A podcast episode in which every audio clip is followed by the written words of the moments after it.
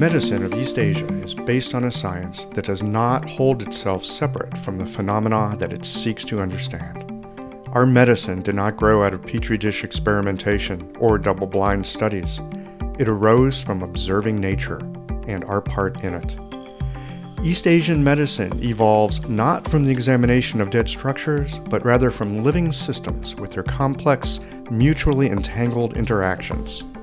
Welcome to Qiological I'm Michael Max, the host of this podcast that goes in depth on issues pertinent to practitioners and students of East Asian medicine. Dialogue and discussion have always been elemental to Chinese and other East Asian medicines. Listen in to these conversations with experienced practitioners that go deep into how this ancient medicine is alive and unfolding in the modern clinic.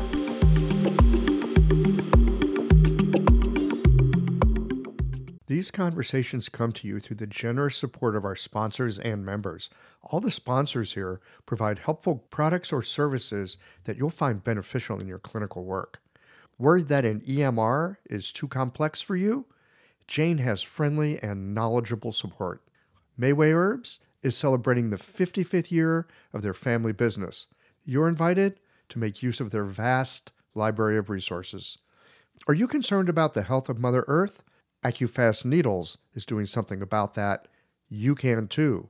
And later in the show, Anne Cecil Sturman offers up a sinew treatment, and the folks at Blue Poppy have something special to share as well. Do be sure to visit the sponsors page on the Qiological website to take advantage of all the special offers our terrific sponsors have for listeners of the podcast. Hi, folks. I'm Yvonne Lau, president of Mayway Herbs. Our family business turns 55 this year, and we wouldn't have gotten this far without the love and support of our community. We're truly grateful and promise you that we'll continue to work hard to support you and your practice. Please visit Mayway.com to find the perfect Plumflower brand formula or formulate your own in our dispensary. Our site also has lots of articles, videos, and herbal recipes for you to explore. And tune into our podcast, Chinese Medicine Matters, for insightful discussions on all things TCM learn about treatment strategies, and powerful herbal remedies. As we welcome the month of May, our focus is on women's health. Our newsletter articles and podcast episodes this month will highlight different aspects and unique challenges women face, so subscribe or tune in. And if you're a practitioner, get a discount on our women's health formulas this month. Just visit Mayway.com. This season and every season, trust Mayway Herbs for your health and wellness needs. And thank you for supporting Real Chinese Medicine. I love how technology can help to automate my office, and I want to share with you my favorite tool for doing so, Jane. Jane is a clinic management software in EMR with a human touch. Whether you're switching your software or going paperless for the first time, the Jane team knows that the onboarding process can feel a little overwhelming. That's why with Jane, you don't just get software, you get a whole team. Included in every Jane subscription is their award winning customer support available by phone, email, and chat whenever you need it, even Saturdays. You can also book a free account setup consultation to review your account and ensure you feel confident about going live. If you're interested in making the switch to Jane, head to jane.app/switch to book a one-on-one demo with a member of their support team. And be sure to mention the code Qiological at the time of sign up for a one month grace period on your new Jane account. I don't know about you, but sometimes I take a step back and marvel at my acupuncture needles. I mean, they're the world's simplest medical tool a sharpened wire and a handle. That's it. And with this simple tool, hundreds of health conditions can be resolved. I love it. What I didn't love was the amount of packaging waste I generated at the end of the day. But that has now changed too. Ever since I switched to AccuFast earth friendly needles, I reduced my packaging waste by 90%. Not only are they a great needle, but the folks at AccuFast plant a tree for every two boxes of needles I use in the clinic. By switching to AccuFast needles, you'll be helping patients, planting trees, and joining a community of practitioners changing the world. Like our simple needle, being a part of the solution, it's simple too. Visit AccuFastNeedles.com slash qiological to learn how. Hey everyone, welcome to the show. My guest today is Zev Rosenberg. Zev is a long, long time practitioner and teacher of Chinese medicine. He was the medical chair of the herbal department over at Pacific College of Oriental Medicine for 23 years. And he's continuously maintained a practice since 1983. Zev has a, a deep interest in the Chinese medical classics, writes articles for our professional journals, directs the Olympic Institute, and he's also a senior researcher for the Xinglin Institute for the study of early Asian medicine. He's also in the process of finishing up a book, Return to the Source. It's a uh, book on Han medical classics, and that's going to be due out uh, in the next year or so. So I'll be watching for that. He is a busy, busy guy. I'm so pleased to have him on the show today. We're going to take a deep dive today into the study of complex systems and talk a bit about what a beginning practitioner should know from the perspective of 30 years out, 30 years in practice. Zev, so happy to have you here on the show. Welcome. Thank you.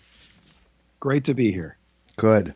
I should point out that I started actually, my interest in Asian medicine goes back to my teens when uh-huh. I discovered macrobiotics and yoga when I was about 17 years old, thanks to people like George Harrison and uh, the whole 60s consciousness. And I discovered that macrobiotics came from Asian medical systems, especially the use of yin and yang and five phases and so forth. So when it became possible to study, which was in the 70s, I started studying and finally found a school in the late 70s near where I lived in uh, Colorado, New Mexico area. So I actually had an interest. I was a shiatsu therapist in the 70s and also a macrobiotic counselor, had a futon business. So this goes way, way back for me. It was really like my vocation since I was like 20 years old. That's a long time. And that's early too. You know, so many of us, well, I don't know about these days, but certainly when I was studying Chinese medicine, it was a mid career correction, midlife correction of some sort. Mm-hmm. mm-hmm. Yeah. Mm-hmm. You've been you've been on that road a long time. Well, I was just naive enough to think this is what I had to do. I didn't think about whether it would make a living or not. you know, it's just what I did. So, but it was pretty successful from the get go. So there was a demand for it. Uh, it it's amazing the opportunities the world will present to us when we just decide this is where I'm headed. Right. Yeah, not to be underestimated. Well, I want to jump in today this is an area that's that's sort of near and dear to my heart. And with the show here, one of the things I want to do is have the voices of people that have been at this for 30 plus years, right? Because there's just a handful. There's a there's a handful, and you guys are a handful. Now that I think about it, um, it's hard to deal with too, right? Yeah, but you know, there's just something that you get from doing something for a long time, and one of the things about Chinese medicine is it, it's an incredible system that has tremendous complexity within it. And especially for people that are in the beginning uh, of their practice or even, you know, midway into their practice, the study of complex systems, I don't think it's something that our educational system really prepares us much for. And so uh, I'd like to, to jump into some things that people should consider when they're taking up the study of something complex, right? Something that's complex enough uh, that it takes more than a few readings or exposures to begin to even grasp the basics, you know? And then it takes like years of practice to begin to get down your basic assumptions and then begin to reform them and, and really see what's going on. How can a person set themselves up for the kind of learning that really requires years or decades? I call it incremental learning and practice. I think you can, from the get go, have a good, successful practice. But like anything else, you increase with subtlety and depth and you get better and better. At it doesn't mean like, oh my God, I won't be able to be effective for 10, 20 years. You know, people look, hear what things about pulse diagnosis and they think, oh, it's going to take me so long to master this that I'm never going to get it. And there's really a low self esteem and low set of expectations that results from that. And I always remember the famous saying of Ralph Waldo Emerson. He said, "Hit your wagon to a star, even if you never get there, you'll it'll lift you up and elevate you." Because mm. no one is the perfect practitioner. No one is mastered. It's a vast system of medicine. So I'd like to encourage people in that way. At the same time, the way that the education is being done does not lead to that kind of incremental growth, in my opinion. And we can discuss that in another question. Mm-hmm. When you talk about incremental growth, well, it, you have to have the right starting point, and the starting point has to be Li Lun, it has to be principle. Mm-hmm. After principle, then you get, you know, Bianzheng, pattern differentiation. And from and there's different types of pattern differentiation. Then you need to know how to distinguish diagnostics in herbal medicine and in acupuncture moxibustion, which is more reliant on channel theory, which is not really taught effectively, as opposed to the requirements of herbal medicine. And in order to get those, you need to go back to the classical source texts. There's no excuse for not teaching these books now that we have good translations. Of course, the difficulty is finding teachers who've actually mastered it. Mm-hmm. Um, TCM, as we know it, you know, there's an in-depth TCM which you've experienced in China, and a more superficial TCM. But the textbooks, that, which I also experienced in China, also the superficial one, yes. So the textbooks that are available in English in America are very, in a sense, superficial. And memorizing that material, it's like having a book of snapshots as opposed to watching a movie.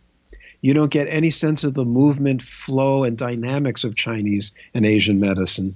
You just get, oh, this person has this biomedical Western disease. Here's four patterns it might be.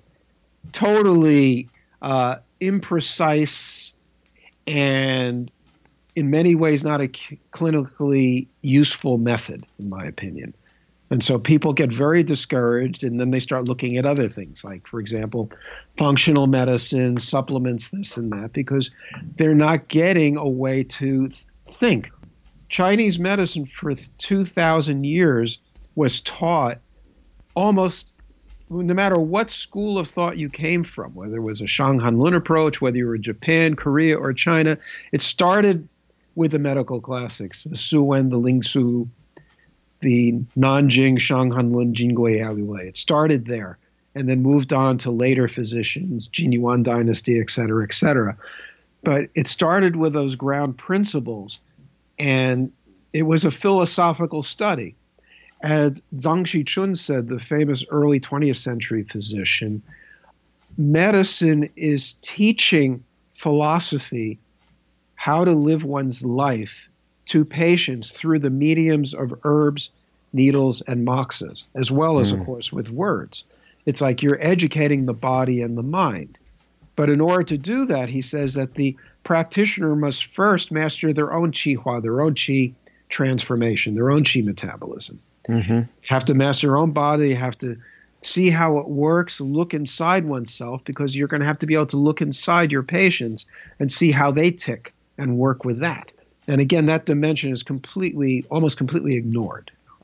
Yeah, I have. I've had moments in clinic when I feel like I'm really following along with something, right? And and I'll feel something, or I'll see something, or a pattern starts to come together, and and I'll just kind of follow it. And something, often something new will open up for me in that. It's like, oh, I think this connects to this. And, you know, let's, uh, I think this is the treatment for that, right? It, it's following that sort of flow.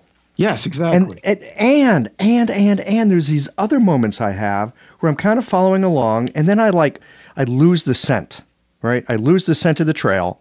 Yeah. I start to think, okay, what are the patterns that this is supposed to be? And this little thought goes through my mind when that happens. It's like, oh, you're falling back on theory. You're really lost. it's like, I know I'm sunk when I fall back on theory. Well, it depends what you mean by theory, of course. Well, w- like- when I say theory, I'm thinking of uh, something out of you know one of the books where okay, they've got insomnia and there's these five different patterns and it doesn't fit anything and I've just I've lost the scent of the trail and I'm grasping. Well, one of the most radical makeovers of Chinese medicine to TCM that happened, in my opinion, was this idea. I, I, fought against this at the college I was teaching at when they have like a department called the OM, the Oriental Medicine Department, and basically they were so-called integrative medicine classes, and basically you get like several semesters, three semesters of Western diseases, and then again just a handful of patterns for each. And if you looking over the syllabi and looking over the classes, there was a lot of material on the biomedical description of a disease, and then maybe a few short paragraphs with a very superficial explanation of the TCM uh, patterns, the Zangfu patterns. Mm-hmm. So, for example, like if you have a uh, a prostate problem, prostatitis, if you find something like that, then you'll see a pattern for Ganqiyu, liver qi, depressed liver qi, or liver qi constraint, damp heat, shi re, and okay, well, yeah, there may be that there is dampness swelling the prostate. There may be that there's uh, heat there accumulating. But there's never a discussion of how it got there or why. Or why is the liver qi depressed? Or what is its relationship to the other Zang Fu? It's a snapshot approach. It's superficial. And you end up just treating symptoms with that approach. You don't get the whole picture, and that's because it's not starting from true Chinese medical diagnosis. It's starting from biomedical descriptions of diseases. And then it completely forgets that we're treating patients with illnesses and you lose the individuation. It's actually a really a step backwards because modern medicine now, it's one of its big concerns is how to individualize treatment using such uh, new fields as genomics, you know, 23andMe, things like that to do so. So in the sense, it's a step. It's really a step back, not a step forward. Everyone. Anne Cecil Sturman here. A working knowledge of the eight extraordinary channels from the unbroken oral tradition of acupuncture is valuable beyond words. The power of these channels is tremendous if the practitioner has well integrated diagnostic, theoretical, and practical skill. You'll be familiar with Dumai, the governor channel, or the Sea of Yang, the primal reservoir of Yang, which ultimately finances all movement and growth. But this channel also governs the ability to self determine.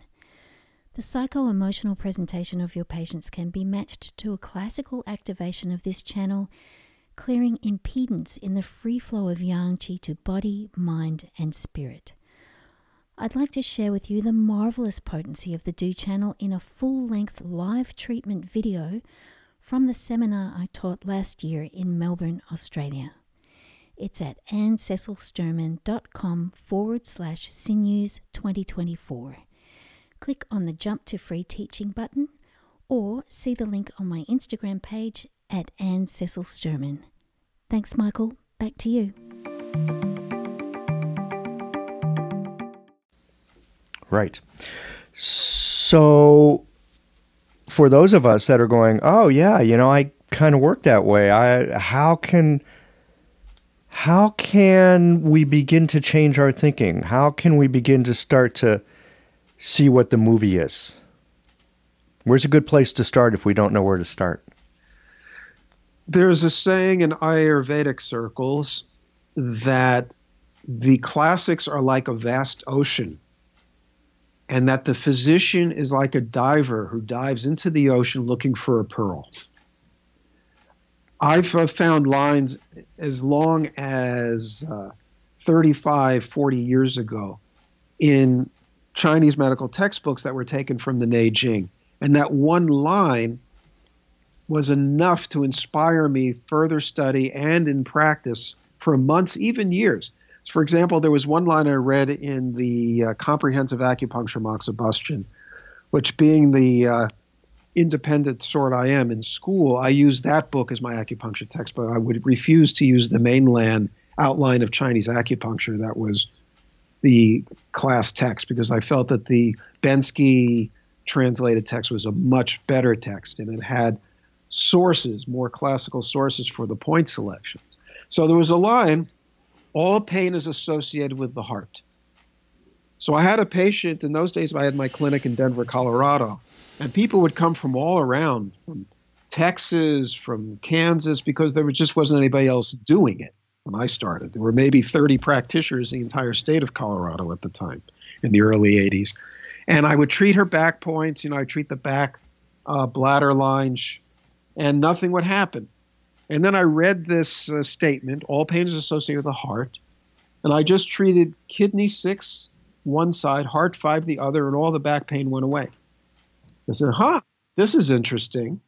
It allowed me to reduce my point selection, allowed me to hone in on certain issues, and I just went from step one to step two and kept studying. But sometimes you could just find a paragraph. It's almost like the Yi Jing, you know, you could just open it up or throw some stalks or something and come up with some real wisdom. You right. can go in there and you can find something, wow, this puts something together which I hadn't noticed before. For example, the sun rises in the morning, and with that, the yang qi in the body rises and comes out to the surface, activates the defense qi. By the afternoon, the defense qi starts to slowly settle back deep into the body. It's like a sunflower following the sun or another type of flower that would open its petals and then close as the evening approaches. The body has rhythms. It's natural science. There's a, you know, one of the uh, translations of qi is breath or the respiration, inhalation, exhalation cycle. And all the visceral systems of the body, inhale and exhale, expand and contract and you follow those movements. So if you get that principle down, it's like you like you were describing following your patient's symptoms and patterns, you're on the trail and you feel the rhythm in the pulse. You see the movement of the various visceral systems and how they relate to each other. Don't try to just isolate something so it could fit a biomedical diagnosis. It's an incredibly inspiring process, and what keeps me going all these years later is every day I get inspired by the study. Otherwise, after a while, it's like, what am I? Just a needle pusher, a, a symptom chaser? People have to start feeling discouraged unless they have inspiration. And, you know, modern medicine has become, unfortunately, a business and a profession in the sense of something that's very dry. It's like dry bones. It doesn't have any juice or life to it. It's no wonder that so many modern doctors are writing books now, you know, trying to find meaning in their practices. Yeah. I'm struck by your uh, metaphor of going into the classics like diving in the ocean for pearls. Because, you know, when you dive in the ocean for pearls, there's a lot of times you dive in, you come up, you got bupkis right? or there's something you need more work, study, think about. We definitely, of course, need teachers for large parts of it. Sure, but but the but the, the point I want to make here is there's moments where we do get a hold of something, or I should say, maybe something gets a hold of us. Mm-hmm. Oh yeah, and yeah, it can unfold, but it's a very nonlinear process it, in my experience, it's very much a uh, it's it's a practice of spending some time, whether it's in the classics or, or, you know or some really some book on Chinese medicine that you're really hooked into. Mm-hmm. Maybe you don't understand it very much yet, but but you're still hooked into it in some way, and then stuff seems to kind of percolate and show up. Yep, it's resonance. It's gan ying. It's gan ying. Yeah. 就是嘛. Yeah, really is. So, uh, on that resonance piece, how do you work when you don't quite know what to do? You know, sometimes you're working with a patient, uh, something, uh, you know, their situation's not quite clear yet. Well, especially with acupuncture, acupuncture is diagnostic as well as treatment. Mm. What I'll sometimes tell people is, especially if the pulse is not yielding up its secrets, I say, let's do some back shu points, for example and let's see what happens when we do this. And then I'll turn the person or feel the pulse, and sometimes I'll get more information than I need. Or in the person's response to needling, I'll get more information. So it's a process. Sometimes, you know, so it's just like you meet people who are like an open book, and sometimes they give you TMI, too much information. Mm. And then you have people, they're just like completely closed up, and it's hard to read them, right? Yeah. So some of it is done through the environment. I try to create a very safe environment and calm and be there, be present with the person because it's also interactivity between practitioner and patient. That's important. So for me, it isn't so much a problem. Of course, sometimes, Michael, that person isn't our, meant to be our patient. You know what I mean? Sometimes, oh, I, I do. In fact, sometimes I get phone calls from people and I and there's just something in the voice and something in the first few moments of conversation and I'm thinking you're going to be served better somewhere else. Yes. Exactly. Not everybody's my patient. And sometimes talking with them on the phone just for their voice and what they're saying, you'll know you can help them and you'll know have an idea already what they're going to need. Mhm. That's what that's what I that I guess that's my answer to what you were uh, saying. Yeah, well, it's. I know for myself, you know, again, I, you know, back to that thing that pops up for me on occasion where I, I feel like I've lost the scent and I fall back on theory. There's, I mean, there's falling back on theory, and that's when I know I'm sunk. But then sometimes it's just a matter of refocusing. Yeah, that's why we have to keep working on ourselves, you know, is it's almost like meditation. It's like, okay, let's just start again. Yeah back to square one. Back to square one. I'm it's like I'm in the middle of this, but I'm back to square one. You know, often for me in those cases, it is the ideas like the ones that you had about all pain is of the heart. Mm-hmm. You know, on a good day, something like that will come through. Right. There's, there's, it's like I'm totally off track. I'm, it, it, but there'll be something else that that wants to sort of make itself present in my awareness if I can just let go of trying to be right. Yeah, that's a good way of putting it. Well, it's a funny thing talking about clinical practice because I'm so immersed in it so long. You know, I'm right. I'm working on this book now, and with my editor uh, Daniel Schreier, and uh, I tell him like it's very difficult for me to talk about cases or write about cases because I feel like I'm in a fish in a sea, mm. and you have to take me out of the sea, but I haven't been out of the sea in 35 years. I've worked 50 weeks a year for 35 years, five days a week. I haven't had that chance to get a perspective on who, how, what I treat. It's like I have thousands of cases, but if you asked me now to pull one up, I would, I would have to really think hard about it. It's a strange thing. It's a very strange thing. And I think it's because you go into a different place when you're working on people. You really do. You go into a different space. I'm curious to know more about that. What that space is like for you. Well, um, um, it's not just me. It's I'm interacting with another human being. You know, where there's a transference of chi through pulses, through needles, to, through talking, and I'm focused on providing the space for healing to occur again, there's that fine line between healing and medicine. We have like different, this is where some study of medical anthropology and definitely medical history is necessary in our schools. We need to have context. Otherwise, the fallback position is like modern medicine. Oh, you're going to a type of medical school.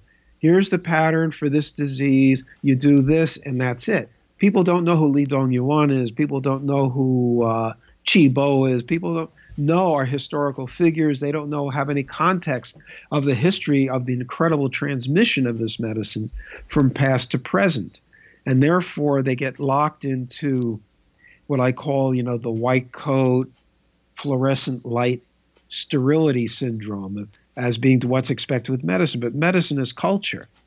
You have a culture of medicine and within that, there are different definitions of what what is healing. What does it mean for a person to be getting better, that their illness is better? That is such a huge question. Yeah. Um, what is healing? Because, you know, we have this idea in Chinese medicine of the zheng qi, right? The upright qi. Yes. Which is all, you know, even at the moment of death, it's there, right? Right. Zheng qi is always there. So, no matter how sick a person is, there's also this part that's not sick which is a great advantage to us as, as Chinese medicine practitioners because we got this other thing to work with. We don't just have to fight the bad thing. We got you know, we got Zheng Qi that that can work in our fa- or work in the patient's favor. But uh, you know, there's this idea, and we get it from our modern world that we're looking for the cure, we're looking for the thing to go away, we're looking to get rid of whatever it is that that's bugging us, or to get whatever it is we're missing and we don't got it.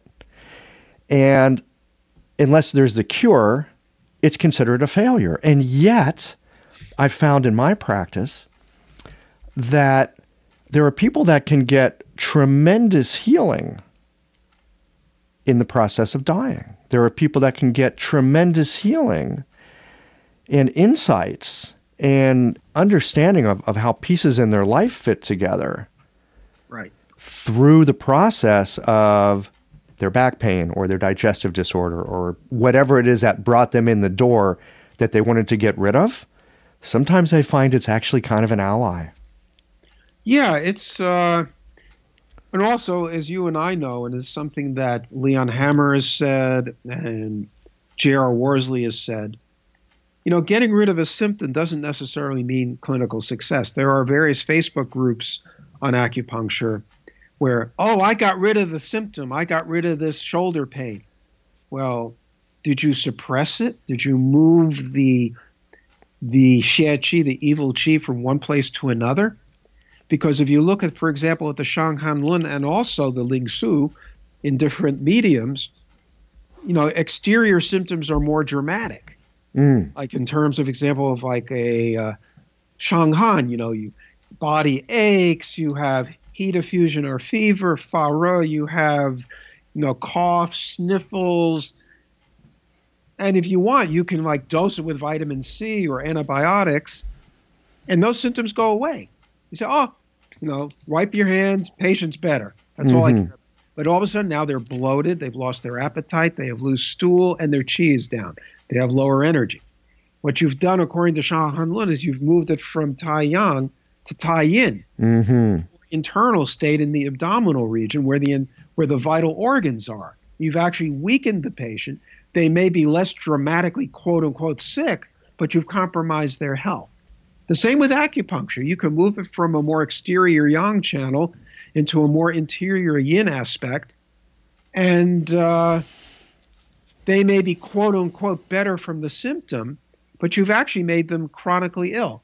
And this is the metaphor for our times. A lot of drugs act quickly, they reduce or relieve symptoms, but then they create internal pathologies that can lead to things like autoimmune disorders that take years to treat. And this is more the end where I'm working person. I'm not saying everyone needs to do this.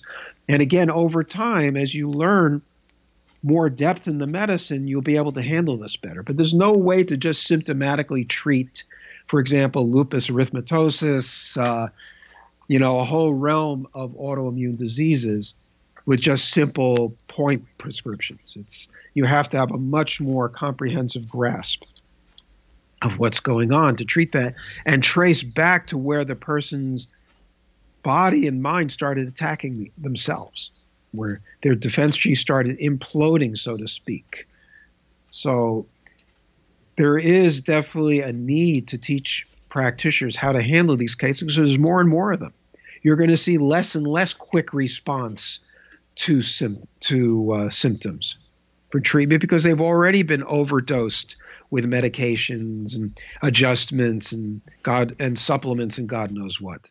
And so often too, the people that come through our doors, if the simple stuff had worked, they wouldn't be there, right? It's usually something that's that's gone awry at, at, at some more deep level. You know, there, there's another thing I just wanted to mention. This there was that thing about that as practitioners we kind of wipe our hands in a in a happy way and go, I got rid of X Y Z. I would say actually we don't get rid of anything it's always the patient that does their own healing. Right. I mean, we get to accompany, we get to guide, we get to assist, but it's the patient's own chi transformation that heals them, their own internal doctor, if you will, their Zheng Qi. That's the stuff that does it. Yeah. Butong, zitong, zitong, butong. Mm. Where there's flow, there's no pain. Where there's pain, there's no flow. You know? Yeah. We can really get caught up in, I'm the one that's doing the healing here. Yeah, well, that's the that's it says in the Talmud, the best doctor goes to hell because he thinks that he cures. Ooh, oh. Oh my. Oh gosh. A hell of one's own design, I would add. yeah, oh my goodness, that's great. Yeah, so maybe we should add a little Talmud to uh, to our Why Chinese not? medical study. You know that? Well, you know, in Korea, they are studying Talmud as because they want to understand. They, they say, you know, I'm, I'm not trying to be ethnic here, but Jewish people very smart. Let's and the Talmud is why they're so smart. Let's figure out how they did it. Like when I went to teach up at uh, at the Five Branches Institute in the doctorate program last year, there was a really nice young man who had moved to the valley from Korea. There's a lot of Koreans in Silicon Valley, and the whole time he drove me back to the school. He was asking me about the Talmud and the sections of the Talmud and the study and Jewish practices. They are fascinated with Jewish ideas in Korea. And there have been points where in Japan as well. I don't know about China, so uh, I do know that uh, you, you, know Confucianism has a lot in common with Jewish ideas. So that I know. In recent years, the Sa'am acupuncture style has generated significant interest and a loyal and growing following. In the Sa'am approach, a precise diagnosis leads to a four needle treatment to address the five element and six chi imbalances in the body. The four needles target the controlling and generating cycles. It's common using this method for the needle sensation to be stronger than in many other styles. Thus, the choice of needle becomes important. The Unico brand of needles lends itself to both strong and gentle techniques. These superior needles are made of uncoated Japanese surgical stainless steel and feature the best guide tube on the market with its unique beveled edge. Additionally, Unico needles have a tensile property that helps with freehanding needles into Jingwell points and allows you to more easily feel the arrival of chi. Blue Poppy is the exclusive importer and distributor of Unico needles. Use the code QI2024 to save 10% off Unico needles at www.bluepoppy.com. You'll be glad you did. Yeah. Wow. I love that line. I might just have to write that down and stick it on my wall to keep keep myself reminded. I got all kinds of sayings like that all over the place. Yeah, it keeps us straight. Wow, we're getting close to the end of this. Time really flies by. One one last question, at least for the moment. You know, a lot of practitioners when they first start out, they they're not quite sure what to do, and and there's all this emphasis on marketing and positioning and branding and you know all that stuff, which it absolutely has its place, right? But mm, yes and no. But from the perspective of someone doing it as long as you've been doing it, what counsel would you give? Well, what counsel would you have given to yourself all those years ago? Or what counsel would you give to someone from the perspective of 30 plus years? What's important in building your practice and who you are in those initial stages? On one hand, what we do, you need to have business smarts because you know you have to know how to run a clinic, how to pay the bills, how to measure your overhead. Of course, that's important. That's a no brainer. But the thing is, if you leave it just as a business, you're going to be very disappointed. That's number one. I mean, I believe in magic. I believe in chi, if you want to consider that magic. That when you're in the right place, when you self cultivate your own chi, when you center yourself, when you meditate, you pray, you keep your body clean and healthy, you do qigong or yoga, it creates a space that attracts people much more than going to Kiwanis clubs and speaking to people while they eat hot dogs and hamburgers and white bread, you know. And um, this thing of cloaking it in Western language, I think it's a little, sometimes it's a little dishonest. You know, people are looking for other perspectives on health. So, what I tell people is be the best practitioner you can be. And I use the sitting bull principle. What people want to see in our field, in my opinion, is what I put out to patients is something similar to what uh, Chinese medical clinics in Taiwan used to do. They have a picture of a fish above the door because the fish's eyes are always open, they never close. And the message of that to me is that you're always available to people. So the sitting bull principle is taking your spear, sticking it in the ground, like Sitting Bull did when they tried to move his tribe out of the Dakotas, and saying, This is my land, this is where I'm going to stay. You know, I am here in San Diego 27 years now. Before that, I was in Denver for eight years. This is my place. This is where I am. I'm devoted to the people who come to me. I'm as available, you know, reasonably as much as possible. I'll always answer a question via email or text or phone. And people know I'm here. I don't take long breaks, long vacations. You know, I just make myself available to the people who I can help. And I know who those people are, and they know who I am. And I don't play any games with people. I just provide a service, and I'm there to provide it. And I think that's all there is to it not you know playing games and you know there was a somebody who had uh, graduated the school here you know several years ago and they put on the back of like bus stops all over this neighborhood here free acupuncture get your free acupuncture treatment and consult and it was like it was so tacky and people came in the person ended in trouble people had the wrong expectations and they ended up having to close the clinic within a few months.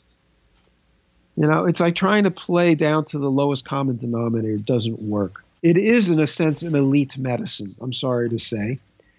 I mean, yes, we should be there. One of the goals I had when I first started, we were unable, unfortunately, to pull it off because my wife is fluent in Spanish, was to open a clinic in the south part of town a few days a week and work with low income groups and get them to come in, Spanish speaking, and work with that kind of style of clinic. So I also believe in that kind of clinic as well. But the idea here is to be there for people and provide a service to them that helps them. Nothing more, nothing less. I ran an ad in the Yellow Pages once, many years ago. It cost me so much money a month. And in a year's time, I got three phone calls. And of those three phone calls, I didn't get one patient. Actually, I got one, and they came in for quote unquote stop smoking. And after the first treatment, I didn't treat them. And uh, another time, I had a radio interview, and I got like five weight loss people forced to stop smoking treatment. Within a couple of weeks, they were gone or didn't even pay me. So uh, it was just ridiculous. I wasted my money. Try. I've never advertised other than that anywhere. Yeah. Well, you know what that's called, don't you? What? Tuition. Ha. Finding out what works and what doesn't. Yeah, and I'm sure you had the same experience in St. Louis. You got there, you knew people because you know you grew up there, and you just provided a service. And word of mouth is what gets people because if you don't get people together, if you don't get people better, they're not going to keep coming and they're not going to refer people. If you don't get referrals, you're not going to uh, have a practice. Yeah, it's it's a very organic process to, to, to grow. It's a you know it takes some time. It's like cultivating a garden, and what you plant is you know oh boy you know it's it's almost trite, but what you re, you know what you sow is what what you reap is what you sow. You know what the the kind of garden that you cultivate with your practice is the kind of practice you're going to end up with. Right. You know if you're looking if you're looking for the race to the bottom, you can find it but uh, you know, is that where you want to live? Right. Well, some people seem to think there's nothing more than that. So what we have to do is expand the realm of possibility. Yeah. Well, and I guess there's room for all of us in that too. Well, I tell people I understand if you have to work in a doctor or chiropractor's office to get started, or you know, if you uh, work in that kind of fashion, or in a fertility clinic or pain clinic or something like that, or if you need to take a like have like an insurance practice, but make it only a percentage. Make sure you have at least some percentage where you have full autonomy, where you're doing the full realm of Asian medical diagnoses and treatment. Otherwise, you're going to lose. You know, you're going to lose the, mojo to do it. Got to keep the mojo. That's yeah. yeah. Is there a Talmudic uh, quote about mojo that you could leave us with? Hmm, a Talmudic quote about mojo. Yeah. I keep getting back to the Delta blues when I think of that term. well, that, I guess that works too. Because that's where it came from, you know, the, the lucky stone you carry around in your pocket, you know. Um, It's just really is a sechel, it's intelligence. And intelligence doesn't just mean intellect, it means body, mind, spirit. It really does. In a sense, you know, the, the Worsley School of Acupuncture has gotten a lot of criticism, some of it deserved, in that um, they tried to rely just on the intuitive aspect that we were talking about earlier, which is very important and essential, and a very small core group of principles involving the five phases looking, smelling, touching, causative factor, and so forth. But in another sense, they were right on the beam of looking at a whole human being and try to help manifest change. And some of the more materialistic approaches, it's got to work. And it's, it's led to such things as the uh, the dry needling craze that we're seeing now, you know. Mm-hmm. And that's a whole other topic. Yes, it is. Which is not to say that strong acupuncture technique working with tendinomuscular channels, jing jin, is not also a part of our medicine. But again, how we view that and in what context is the crux of what I'm talking about there. Right. Well, Zev, I so appreciate you taking time to uh, talk with me today. I know you got a lot going on, and I'm looking forward to looking forward to reading your book.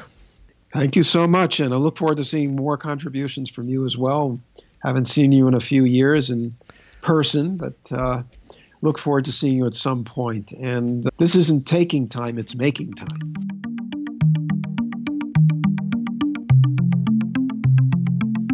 I hope you have enjoyed this episode of Qiological. If so, I would really appreciate it if you would take a moment now and head over to www.qiological.com and click on the Review on iTunes button to rate and review the show.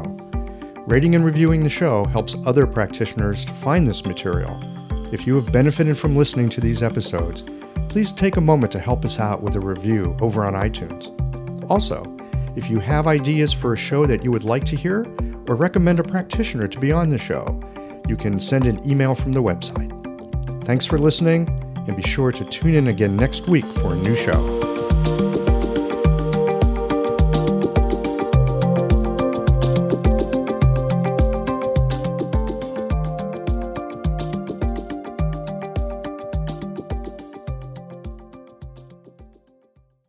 Thanks as always for listening. If you liked this conversation, if you learned something new or found a moment of inspired insight, share the episode with your friends. If you want to support Qiological, there's just one way to do that. It's by going to the website and becoming a member or leaving a one time contribution today. Well, folks, that's it for today. Join us again next Tuesday for another conversation that connects up the voices of our community.